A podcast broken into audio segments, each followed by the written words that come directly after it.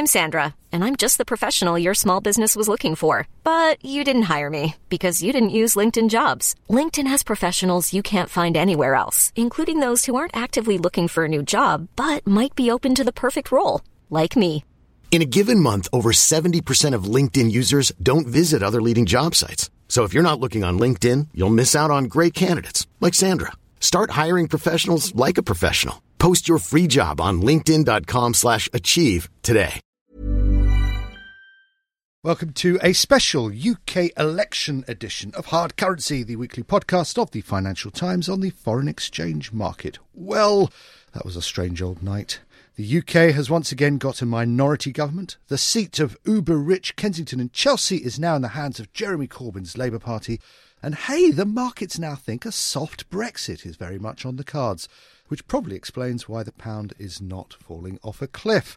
What to make of it all? With me, bleary eyed, but full of thoughts and reactions, I have not one but two Forex experts as our guests Kit Juckes of Societe Generale, Simon Derrick from BNY Mellon. Gentlemen, how are you feeling on this very strange Friday in London? Kit. I could do with some sleep, but apart from that, all good. Excellent. Simon? Roughly the same. I think I've been going since about 10 o'clock last night, so. Last time I brought you in together was the day after Brexit, which was had that massive uh, fall in sterling, a double-digit percentage fall. Uh, what do you make of sterling's reaction to to this outcome? I think you have to put it in the context of that fall. So, um, in October of last year, in the sort of second round of that, we took the trade-weighted um, level of sterling against a basket of currencies, the Bank of England's measure, down to just over 73, which was the same level almost exactly as we reached uh, at the end of 2008 after the great financial crisis, uh, more or less nationalisation of the banking system, and in fact was almost exactly the same level as we reached in January 1993, if anybody else can remember that back that far, uh, when we'd um, Simon? been yes, I can actually. when when we'd expelled ourselves from the exchange rate mechanism. So, I mean, as a starting point, you'd say, um, you know, we're now 4% from that level, having bounced. Yes. I suspect we'll go back there, but the pound is cheap. We, we've had the big fall on the vote to leave the EU. This doesn't make us unlikely to leave the EU, and the only election outcome that would have made me think maybe there's a dip in here that I want to buy the pound in is one that either convinces me that leaving the EU could be in some way good for the economy. Yes. I'm going to take some convincing on that. Or makes me think it might not happen or could happen in such a way that is really soft. And soft probably means having um, largely unfettered access to the single market, which in turn means granting Okay. um, a lot of access to movement in exchange for that in uh, Europe. Uh, Simon, are you convinced by this soft Brexit outlook that the market now seems to have since No. this election? I think is the simple answer to that. I mean, I, I mean, clearly the, the view is that we have a minority conservative government that is supported by the DUP, which has made it perfectly clear that it is in favour of something mm. that is rather softer. But that's two separate parties. It's going to be difficult to see how they're going to be able to align themselves. Know, one of the arguments was that uh, that Theresa May, by going into this election, would give herself a bigger majority and therefore would have greater sway over the backbenchers, and therefore maybe could have perhaps mellowed that story. That's gone now. Those backbenchers probably have greater say in what's happening. So measuring that off against what happens actually with the DUP, there's a lot of potential clashes there. And to simply say this is fine, this is soft Brexit, that's the way it's going to go, I think is a oversimplification. I mean, the problem I have is not whether we get a soft Brexit, but how the UK actually gets to the negotiating table. It just feels like we're in a period of great political stasis, um, a prospect of another election in a few months' time. Well, I guess that we- we'll probably get to the negotiating table. The, I mean, I think the prospect of another election is uh, at one level reduced because if you're the Conservative Party, having seen really, you know, the the, the rise and the phoenix-like rise of the Labour Party through this process, you you wouldn't want to have another election for four years for love or money, really. Choice though. No, but so you have to force yourself into a position. But that that I think encourages them to walk down the road with a gun to their head of saying we have to go to the negotiating table, see what we can do.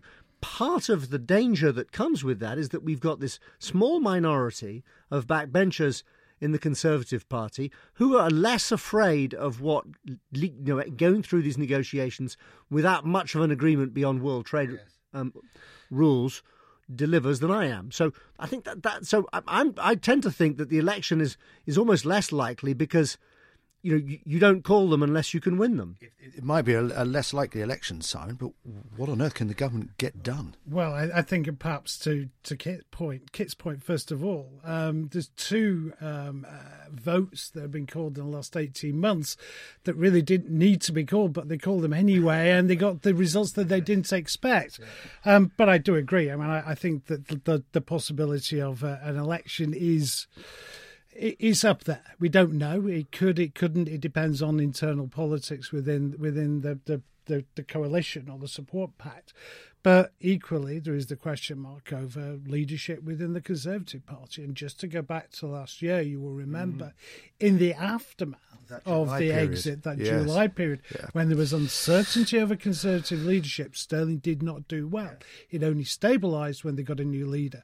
And whilst that might not be an immediate issue, you know, two, three, four, five months down the line, potentially given what's happened today, it could become an issue again. There is that, yeah, and, and to, to Kit's point about you know a, a cheap sterling, the, the, the broader context as well is, is this market that's got very used now to political risk moments, and possibly thinking this latest one is actually we'll take it in our stride if you don't mind. You know, wake us up when you've sorted something out, and meanwhile we'll move on to other things. I, I think that comes back to kind of the heart of it, which is that the outlook for sterling over not the next few weeks, but the next few years, is entirely dependent on how you think this plays out in the economy. Now, if you think that we're going to slow annual GDP growth to a pace of under 1%, uh, um, in, in one of the next couple of years because we've got an economy with little spare capacity, with a lot of uncertainty, with a lot of indebtedness. Um, if, if that's your if that's your starting premise, then the uh, the MPC will be looking through any rise in inflation from any further fall in sterling. The uh, European Central Bank will be normalising monetary policy. The Federal Reserve will be continuing its slow path towards higher rates, and, and we will lose the interest rate support. We've already got no interest rate support at all in real terms, and that's what could drag sterling lower than this because it's the economy. But you know that has to happen. I mean, you know, economists warned in, in sufficient number, some around this table, that um, that you know that this was going to be bad for the economy, and, and we keep on saying you know bad when it happens. It doesn't have to be bad straight away. That was true and is true, but that's where it'll get played in the long run. Simon, is the investment case for investing in Britain uh, weakened by what what happened uh, on Thursday? Well, if you believe that uncertainty weakens the case in the short term, then yes. Yeah. But I, I, I agree with Kit that when, when we start to look at sterling in that broader terms, are we at levels that are starting to look competitively priced? Mm. Yes, that is true. But I mean, I guess I'd take the view that you know, if you go back, you know, in that period from the mid 1980s to maybe you know, 18 months ago, was there a natural range and a natural right price for sterling, if you like, against the dollar, somewhere between 150 and 165? Yes, there probably it was. And I suspect that the folks in Threadneedle Street probably viewed it in pretty well that way as well. My guess is, in light of what's happened last year and since then, that we have a new range and that everybody intuitively accepts that this is probably a 120, 135 world. And can it go out of either side of that? Of course it can. Yes. But naturally, that's probably where the fair price is. And if you think back to the discussion we had 12 months ago, that was the kind of levels we were talking about, yeah. and that's where we stayed. It's a pretty wide range, 120 to 135. I mean, help help me narrow it down a little bit more. I mean, Kit, Kit do you think there's a. Well, okay. I, I think we'll break through 125 in the next uh, few weeks. Uh, I would actually be surprised. Um, again, after Brexit, I think we said the same. We'd be surprised if we can stay below 120 for longer than a very short period of time. I still think that's true. Um, I so I would think that if we're going to get down get get down there, maybe it's in the first rush. I think most of the time thereafter, frankly, the only way we will get above 130 is on the coattails of a significantly stronger euro. So I don't think I'll see one economic Europe. Euro, currency. oh, euro, yes, stronger Europe, uh, rate hiking ECB. Um, in other words, if if we move back to an environment where we're looking at um, the Fed coming towards the end of their tightening cycle and the European Central Bank normalizing, that there's an elastic pulling the euro up towards fair value. They've kept it down at yeah. incredibly depressed levels deliberately for, for two years um, since the beginning of 2015. Um, if you start pinging back towards that, that's you know 120 something like that for euro dollar uh, or higher. Uh, that it naturally wants to go to. If we go up there, then sterling will get dragged up, um, and I will see those low levels on the trade weighted value, which is why I w- would stress that. That's the only way I think you can dream in your wildest dreams of life much above 130 again in the next few years. Simon, you can go with that. I, I do. I suspect the only difference I'd have with Kit is I think it may just take slightly longer to get down to test that 120 level um, because I think that it will be a slow process of realising quite how difficult the political circumstances will be in the second half of this year. But yes, absolutely. And do I think it get much below there? Probably not. What a weird year it's been, isn't it? I mean, there we were worrying about European political risk at the start, worrying about the Eurozone economy. And if we wanted to put Europe against the UK, oh my goodness, it rather looks like you're going to put all your eggs in the European basket, doesn't it? Yeah. So we had we had the French election, we had the concerns about the Italian election, which may still come to pass. Uh, there's always the perennial issue of Greece, but here we are right now with an EU that looks far more unified than it's done in a decade, and all of a sudden, the UK has become the real political risk. Uh, is it is the is the UK looking a bit like the sick man of Europe, Kit? Too far?